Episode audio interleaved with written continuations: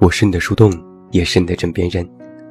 嗨，你好吗？我是远近，公众微信搜索这么远那么近，每天晚上陪你入睡，等你到来。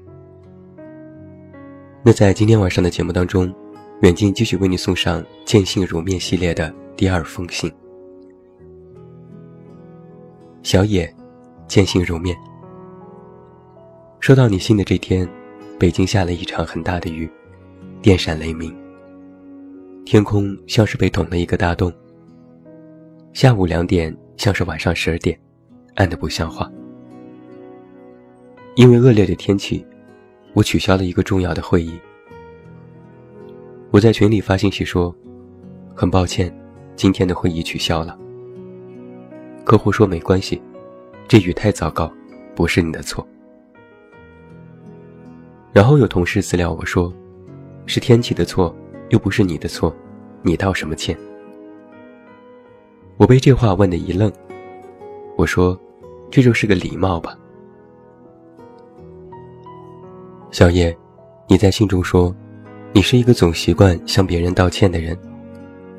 或许一开始也是我这种想法，觉得这是一种礼貌，已经成为了习惯性的模式。我身边也有这样的朋友，无论遇到什么事，无论这件事是不是自己的错，总是把对不起挂在嘴边。看到别人不悦，就会忍不住地向别人先道歉。我曾经也问过他们，难道真的觉得就是自己的错吗？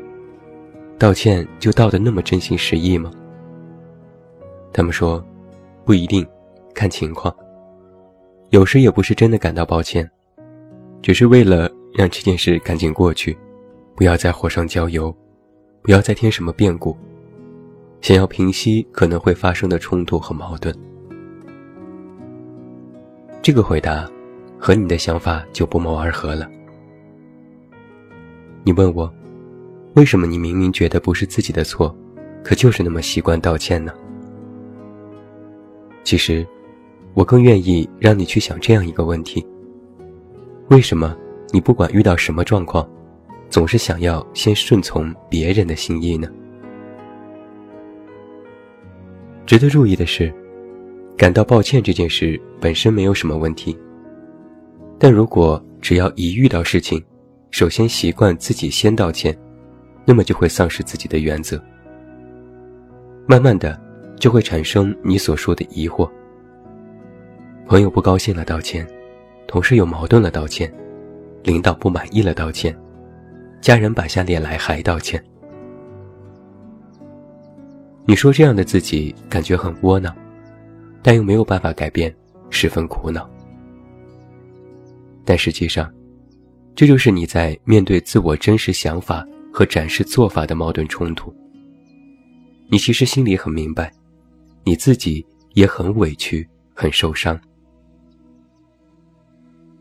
这其实首先要涉及到存在感的问题。人要有被认同的感觉，才会觉得自己的生活具有意义。但是这种存在感表现的方式却各不相通，有的是做出成绩，有的喜欢表现，有的热爱社交，有的钟情自我价值实现。习惯道歉实际上也是一种存在感的寻找方式。但是有一个问题是，有的人对于存在感的疑惑是，自己有没有存在感，是存在感强烈或者是低微的程度问题。但是你的问题是，习惯了道歉，就会一遍遍的疑惑你的存在感是对或者是错的问题。我就有这么一个朋友，时常处于这种自我矛盾当中。他总是觉得自己的存在是错误的，是不值得的，是给别人添麻烦的。于是他就不停地给别人道歉，哪怕这件事不是他的错，他都会首先说对不起。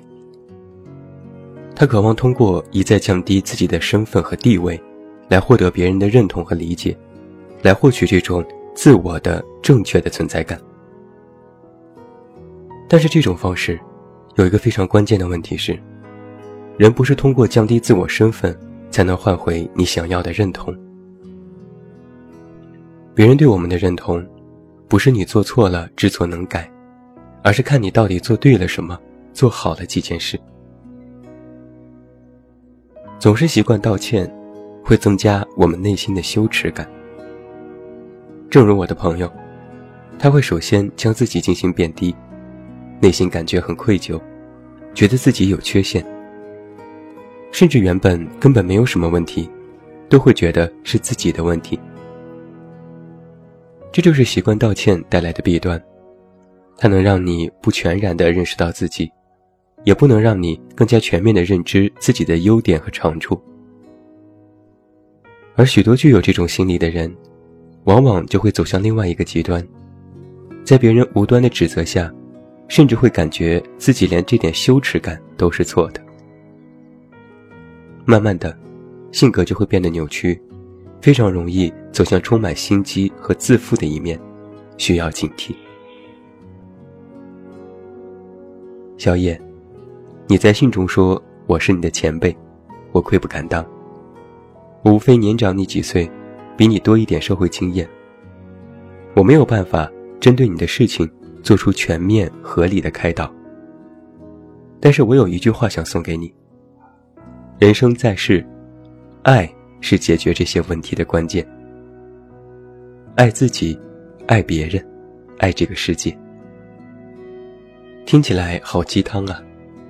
在《哈利波特》当中，邓布利多教授对 Harry 也说过这样的话。人要时时刻刻地处于爱中，接受爱，获得爱，自己产生爱，才能够散发这种爱，将自己心里的爱传递给别人，甚至是陌生人。你可能见过网络上的许多键盘党，他们的心中往往没有这种爱。今天我所说的这份爱，不是爱情，而是一种大爱，里面包含了对这个世界的敬畏，对别人的尊重。同样，这也是一种自爱，是自我的认同，自我的接纳，是自重。那首先要学会将自己和别人摆在同一条水平线上，不要刻意地放低自己的地位，更不要妄自菲薄，觉得别人都是对的，这就是不自爱的表现。你在信中说，你缺乏安全感，渴望通过对别人的过于理解来获得别人的尊重。但这有一个前提是，你是否知道安全感这件事，其实是渴望爱的表现。人因为拥有才有满足，人也因为拥有爱才会觉得有安全感。但是安全感这件事，完全依托于别人，本身就是一个错误的事情。渴望得到爱，但又害怕得不到爱，这种心理就会十分的煎熬。而当爱而不得的时候，人就会有无力感。说实话，我从你给我的信当中就体会到了这种深深的无力感。你没有办法掌握自己的人生，你在失去平衡。归根结底，你是在失去对自我内心的把控，这其实是一个危险的信号。如果你连自己都无法保护自己，连你自己都感觉自己的存在是多余的，那么别人再给你多少爱，你都不会满足，因为你根本没有学会自我满足。一个时常感觉到抱歉的人，很容易把所有的问题都归咎于自己。你说，如果做人做事完美一点，就不会遭受非议，也不会总是感觉到抱歉。但是我却说，哪怕你做得再完美，如果你把道歉当成了自己面对周遭一切的心理防御机制，那么无论你做得有多好，依然会觉得抱歉。这其实根本不是你做的好与不好的问题，这其实是你的思维模式问题。今天我不想开导你什么人本来就是不完美的，什么别人的意见不重要，什么道歉是讨好型人格之类的话。我只想让你去思考这样的一个问题：你为什么而活？遭遇非议去道歉，受了委屈要道歉，很有可能是因为你太害怕了。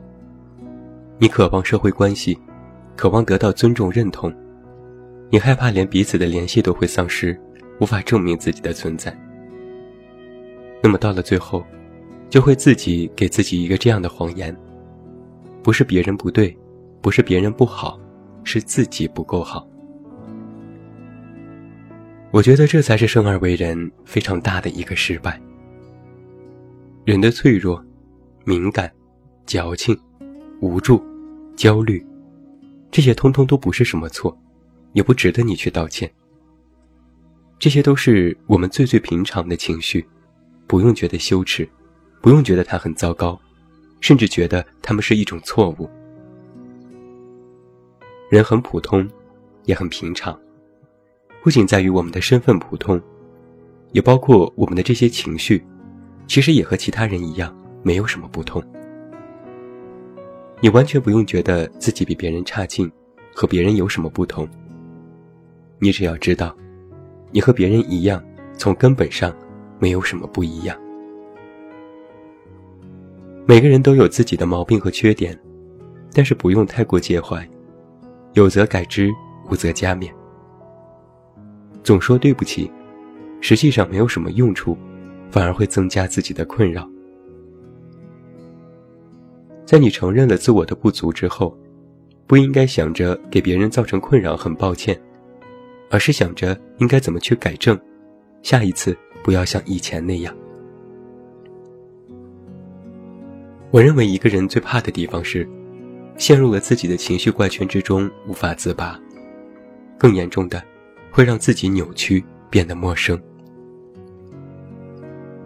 小野，坦白说，你是认识到了自己的不足，但是你却没有真正接纳你自我的不足。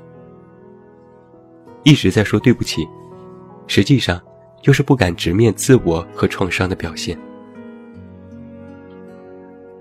我认为对自我的保护应该像是一个真正的成年人一样，勇于承担，敢于直面，善于分析，果断解决。对自我的保护是一种担当，不仅是对别人，更是对你自己。我希望你能看到这封信的时候，真正了解到，我们每一个人要活得充满力量，可以抵御风雨，也能理直气壮。生而为人啊，你真的不用感到抱歉。祝你顺利安康。这么远那么近，2018年6月。